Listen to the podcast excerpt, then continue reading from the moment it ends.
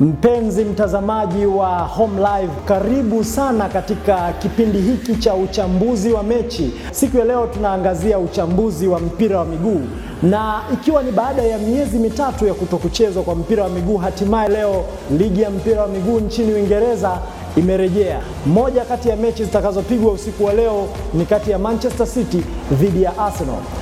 Nikukaribishe uweze kupata uchambuzi kutoka kwa mchambuzi wa mpira ndugu Levis Charangwa ambaye atachambua mechi hii ya mpira wa miguu kati ya Manchester City dhidi ya Arsenal kupitia njia ya Skype. Karibu upate kumsikiliza. Kaka Levis, vipi? Salama salama.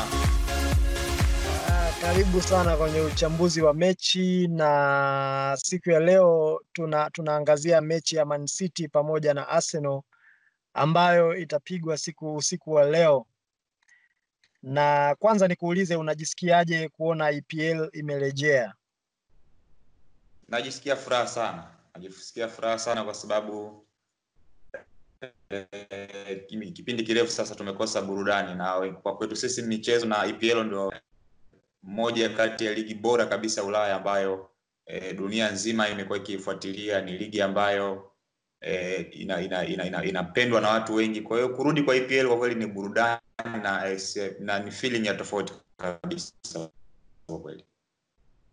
Sawa sawa. Moja kwa moja tukienda kwenye game, mechi ya leo itakuwa ni mechi ya aina gani pengine? Eh, hii ni mechi itakuwa ni mechi ya kimbinu zaidi. Eh, kimbinu kwa sababu naziona zinaenda kucheza mpira wa kufanana. Eh, ukimwangalia mwalimu Mikel Arteta ni mwanafunzi wa, eh, wa, wa, wa, wa Pep Guardiola. Amekuwa amekuwa kocha msaidizi pale kwa muda mrefu, anafahamu mbinu za Guardiola, anaelewa akili ya Guardiola akiwa anataka matokeo na pamoja na kwamba Man City tayari amepotea ame, ame, ame kwenye mbio za ubingwa, hakuna wazo tena la kuchukua ubingwa, lakini itakuwa ni mechi ya heshima ya kujaribu kutafuta nafasi ya, ya, ya, ya, ya, ya, ya kudumu kabisa kwenye Champions League mwakani. Hatujui kama Man City ata- ata- atashinda rufaa yake, lakini atatamani afight awe kwenye mojawapo ya timu ambazo zitaingia kwenye Champions League moja kwa moja. Arsenal pia anajaribu kukusanya point zaidi ili kuona kama kuna uwezekano akaingia kwenye timu nne ambazo zitahitajika kuingia kwenye Champions, kwenye Champions League next season. Kwa hiyo itakuwa ni mechi ya, ya, ya, ya mbinu zaidi. Hakuna mtu ambaye atakuwa anatamani kupoteza mechi ya leo kwa kweli. Unadhani eh, kurejea kwa kuwa, kuwa na ile feeling ya kwamba ni kama ligi mpya. Unajua, mara nyingi timu zinapokuwa zinaingia kwenye ligi mpya huwa zinakuwa na, na morali sana. Unadhani kurejea kwa, kwa ligi baada ya kipindi cha corona kunachagiza kuwepo na, na, na hamasa kubwa kwa wachezaji katika hii mechi? Yeah, bahati mbaya ni kwamba tunakosa tunakosa mchezaji wa kumi na mbili uwanjani, lakini hamasa kwa maana ya wachezaji ni kitu ambacho walikuwa wanakitamani kirejee, kwa sababu ndio kazi yao, ndio profession zao. Eh, kukaa nyumbani wao sio sio sio hobi yao. Kwa hiyo mpira ni kazi yao, mpira umerudi, itakuwa ni feeling ya tofauti sana wao kurudi tena uwanjani, kurudi kibaruani, kufanya kazi ambayo mioyo yao ina, inatamani na inapenda na imekuwa ikifanya muda mrefu. Kwa hiyo itakuwa ni mechi ambayo itakuwa kwanza nje ya uwanja kutakuwa kuna kuna kuna kuna excitement na wengi watatamani kuiangalia hii mechi kwa sababu EPL ndo kioo cha mpira duniani kwa sasa unajua. Kwa hiyo wengi wanatamani kuona EPL imerudi, tumeimisi kwa muda mrefu, inarudi kwa picha gani? Na hii ndio mechi ya kwanza kabisa. Kwa hiyo itabeba ile feelings za watu nje ya uwanja, lakini wachezaji pia ndani ya uwanja eh, watatamani sasa kuonyesha kwamba tumerudi, lakini tumerudi tukiwa katika ubora ule ule, na kila timu kweli itacheza mpira ambao e, itatamani kutafuta pointi ambazo ni muhimu, kwa sababu kila si Man City wala si Arsenal ambayo yupo kwenye hali ambayo ana iwi, anatamani aendelee kubaki na pointi alizonazo. Kwa hiyo ni mechi ambayo itakuwa feeling ndani ya uwanja itakuwa ni superb. Nje sisi tutakaokuwa tukiangalia mechi tutakuwa kweli tunatamani mno, tunatamani mno, na tutakuwa na, tutakuwa tunashangilia hadi pasi leo. Sawa sawa sawa sawa. Kikosi cha Guardiola Man kinaonekana kiko kamili kwa maana ya kwamba hakina wachezaji walioko katika injury wala wachezaji ambao wanaonekana watakosa mechi ya leo, lakini pia kimeongezeka, watu wamerejea. Ambaye alikuwa kwenye e, majeraha uh, Leroy Sane pia anarudi uwanjani siku ya leo, lakini upande mwingine Arsenal yeye anaonekana kuwa na, na, na wachezaji ambao wana majeruhi akiwemo uh, Lucas Torreira pamoja na Callum Chambers ambao wanaonekana hawatakuwepo katika mechi ya leo. Hii inawaathiri vipi walimu katika upangaji wa kikosi uh, katika mechi ya leo? Kwanza mwali, kwa mwalimu Pep atafurahi zaidi kurejea kwa Emerick Laporte kwa sababu amekuwa ni muhimili mkubwa sana kwenye eneo la ulinzi la, la City. E, unaona Laporte amekuwa ana shida kidogo ya majeruhi mara kwa mara na wakati akiwa majeruhi unaona timu ina struggle eh, kuweka ku, ku, ku, ukuta ule imara wa timu ili timu pinzani zisipate magoli. Unakuta Man City anashinda lakini ana concede magoli, anaruhusu magoli hata kama ni machache, kwa sababu ya mara nyingi kocha amekuwa akilazimika kumrudisha nyuma eh, Fernandinho, mtu ambaye pasei sio sio sio sio sio mlinzi, japo amekuwa akicheza eneo la kiungo wa chini, kiungo mkabaji. Kwa hiyo ni kurudi kwa Laporte itakuwa ni faida kubwa kwa kwa mwalimu Pep Guardiola kwa sababu ndo anakuja kumpa kile ambacho alimsajili kwa gharama kubwa kabisa kumleta katika ule ukuta wa City.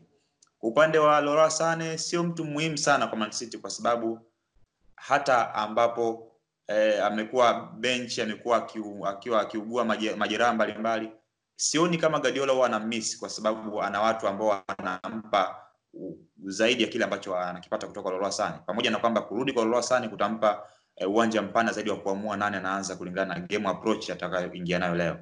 Upande wa, wa, wa, wa, wa Arsenal, Mikel Arteta ata, ata, atapata shida moja labda kwa Lucas Torreira, lakini bado ana option ya viungo wengi.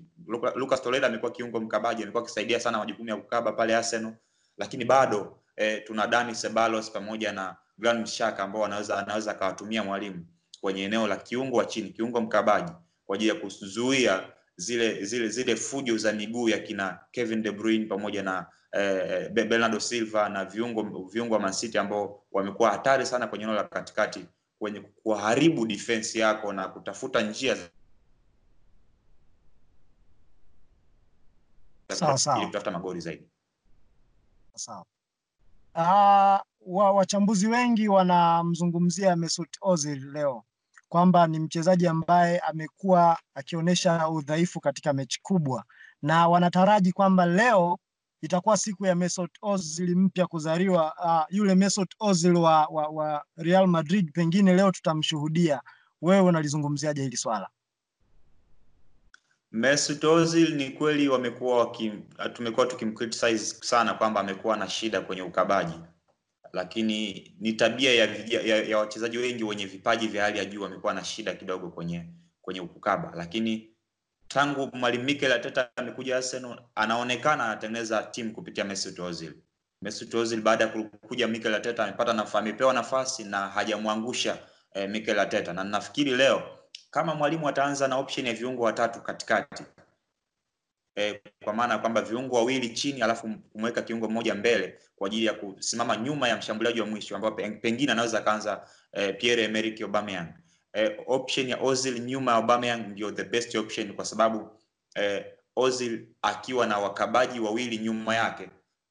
Eh, mpira wote ambao utakuwa unakuja mguuni mwake atakuwa anaangalia mbele tu, ampe nani, aidha apeleke pembeni kwa winga au angalie Aubameyang amesimama wapi apitishe mpira wa mwisho, na tunajua uwezo mkubwa sana wa Ozil na silaha hatari hatari kabisa alionayo Ozil ni mipira yake ya mwisho imekuwa na sumu kwa mabeki wa timu pinzani. Kwa hiyo tutegemee uwezo uwezo wa tofauti kutoka Mesut Ozil, na mimi sidhani kama eh, Mesut Ozil ni mchezaji wa timu ndogo. Amefanya makubwa akiwa Real Madrid, amefanya makubwa akiwa timu ya taifa ya Ujerumani against timu kubwa. Kwa hiyo tunategemea leo kama Arsenal wataenda kwa kwa heshima na wata, watajipanga vizuri na kumtumia vizuri Mesut Ozil kwenye eneo la kiungo wa juu, kiungo mshambuliaji, atasaidia kutengeneza nafasi nyingi na atakuwa mwiba kwa upande wa backline ya Man City leo.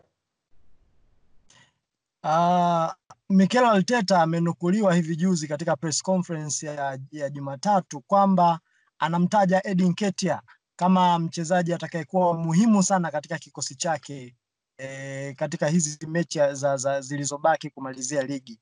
Wewe unazungumziaje hiyo? Uh, ni saikolojia. Mwalimu anajaribu kumjenga mchezaji eh, Eddie Nketiah ni kijana bado kijana mdogo eh, unategemea kuwa naye miaka minne mitano sita mbele ndani ya timu moja kama utaweza kum, kumbakisha. Kwa mwalimu anamtengenezea saikolojia kwamba kijana, ninakupa nafasi ninakuamini, usiniangushe, ninakutegemea kwenye mechi zijazo.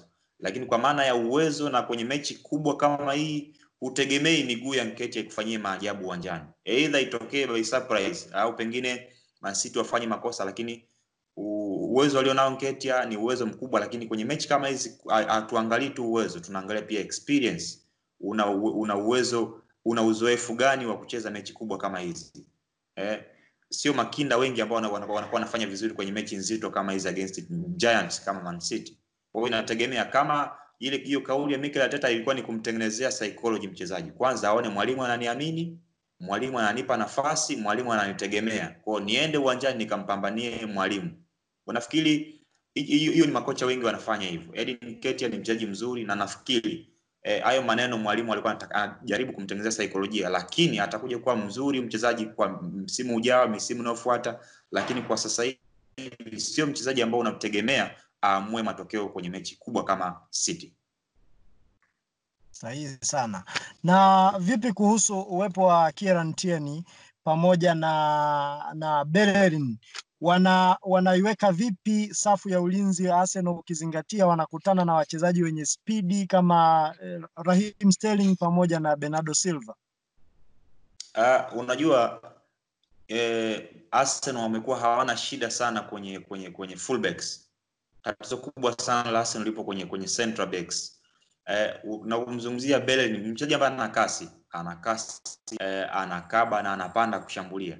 Na nafikiri leo kama mwalimu ataanza na option ya, ya, ya, ya upande wa kulia akaanza na Bellerin itakuwa ni eneo salama sana kwa sababu Bellerin tayari mchezaji kwanza ana uzoefu amecheza mechi hawezi ku, ku, ku, ku, hawezi ku, ku, ku, ku, kuchelewa eh, ku, ku na ile tension ya game kwenye mechi ya leo. Lakini pia TNA ni kijana mdogo, amekuwa ni kijana mzuri hasa upande wa pembeni na kushoto eh, ame, ameanza hajaanza msimu vizuri sana, lakini unaona ni mchezaji ambaye mguuni, ana uwezo mkubwa na atatoa mchango mkubwa kwenye timu. Bado sio mchezaji mbaya. Kwa upande wa pembeni, mwalimu anaweza akaamua kama ataanza na Sid Kolasinac kama akiwa fit au TNA. Mimi nafikiri TNA itakuwa ni option nzuri kwa sababu ni mchezaji ambaye ana kasi lakini ana uwezo mkubwa wa kupandisha timu mbele, na hicho ndio kitu muhimu.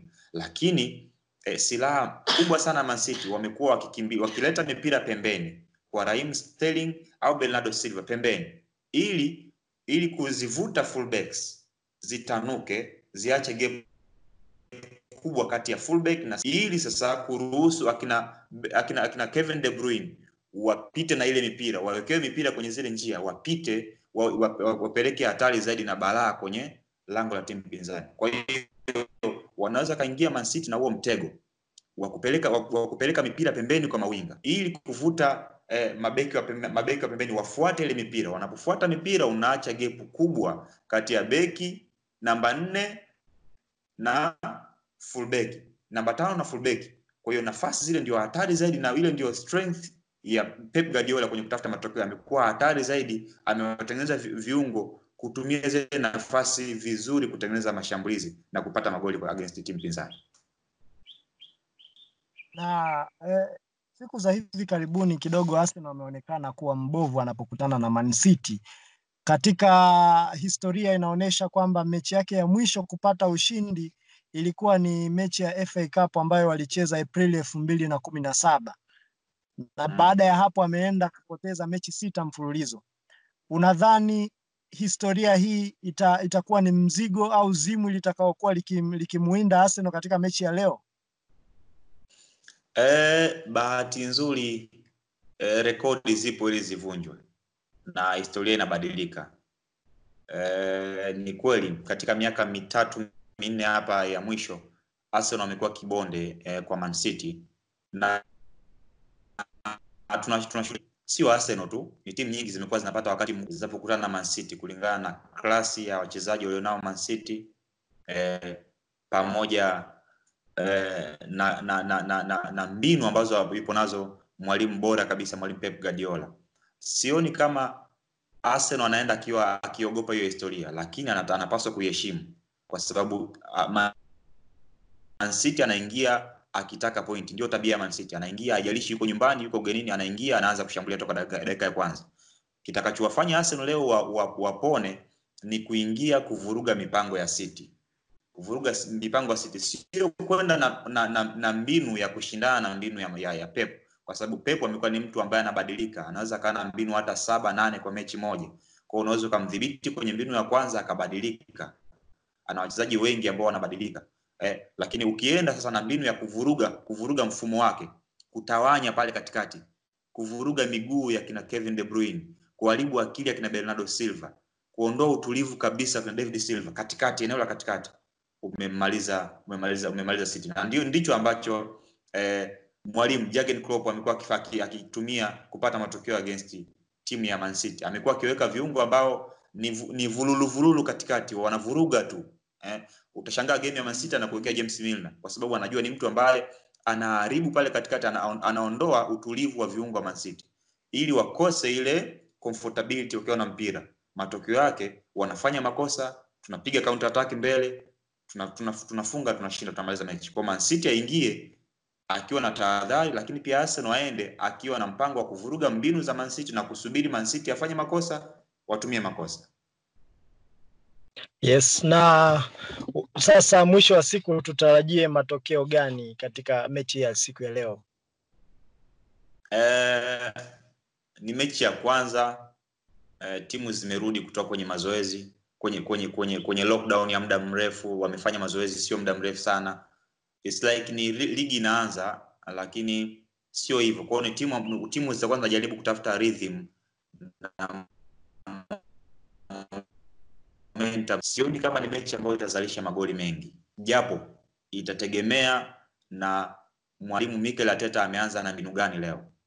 Kama ataenda kwa maana ya tafuta matokeo na kuanza kushambulia toka dakika ya kwanza, anaweza akawa kwenye threat ya kufungwa goli nyingi, kwa sababu Man City eh, amekuwa na tabia ya kuanza kushambulia toka dakika ya kwanza. Kwa hiyo unachotoka kufanya ni kumheshimu kwanza na kujipa dakika kumi dakika kumi na za kwanza soma anafanya nini na anataka nini Man City wakati huo, alafu dakika kumi na tano za pili uzitumie kujipanga sasa, pengine na wewe kuanza kupeleka kwenda mbele, huku ukitumia mipira mirefu na ya kushtukiza, kwa sababu ukifuata ule mpira na mbinu za Pep Guardiola za pasi fupi fupi na ile mpira wa kuvutia wa kisasa, utapata shida, kwa sababu klasi ya wachezaji wa Man City na klasi ya wachezaji wa Arsenal kwa sasa ni tofauti kabisa. Kwa hiyo na, nawapa na, na, nafasi Man City ya kushinda, lakini itategemea na mbinu na approach sasa hii ambayo atakuja nayo mwalimu Mikel Arteta kudhibiti ule ubora ambao tumeuzoea Man City katika siku za karibuni.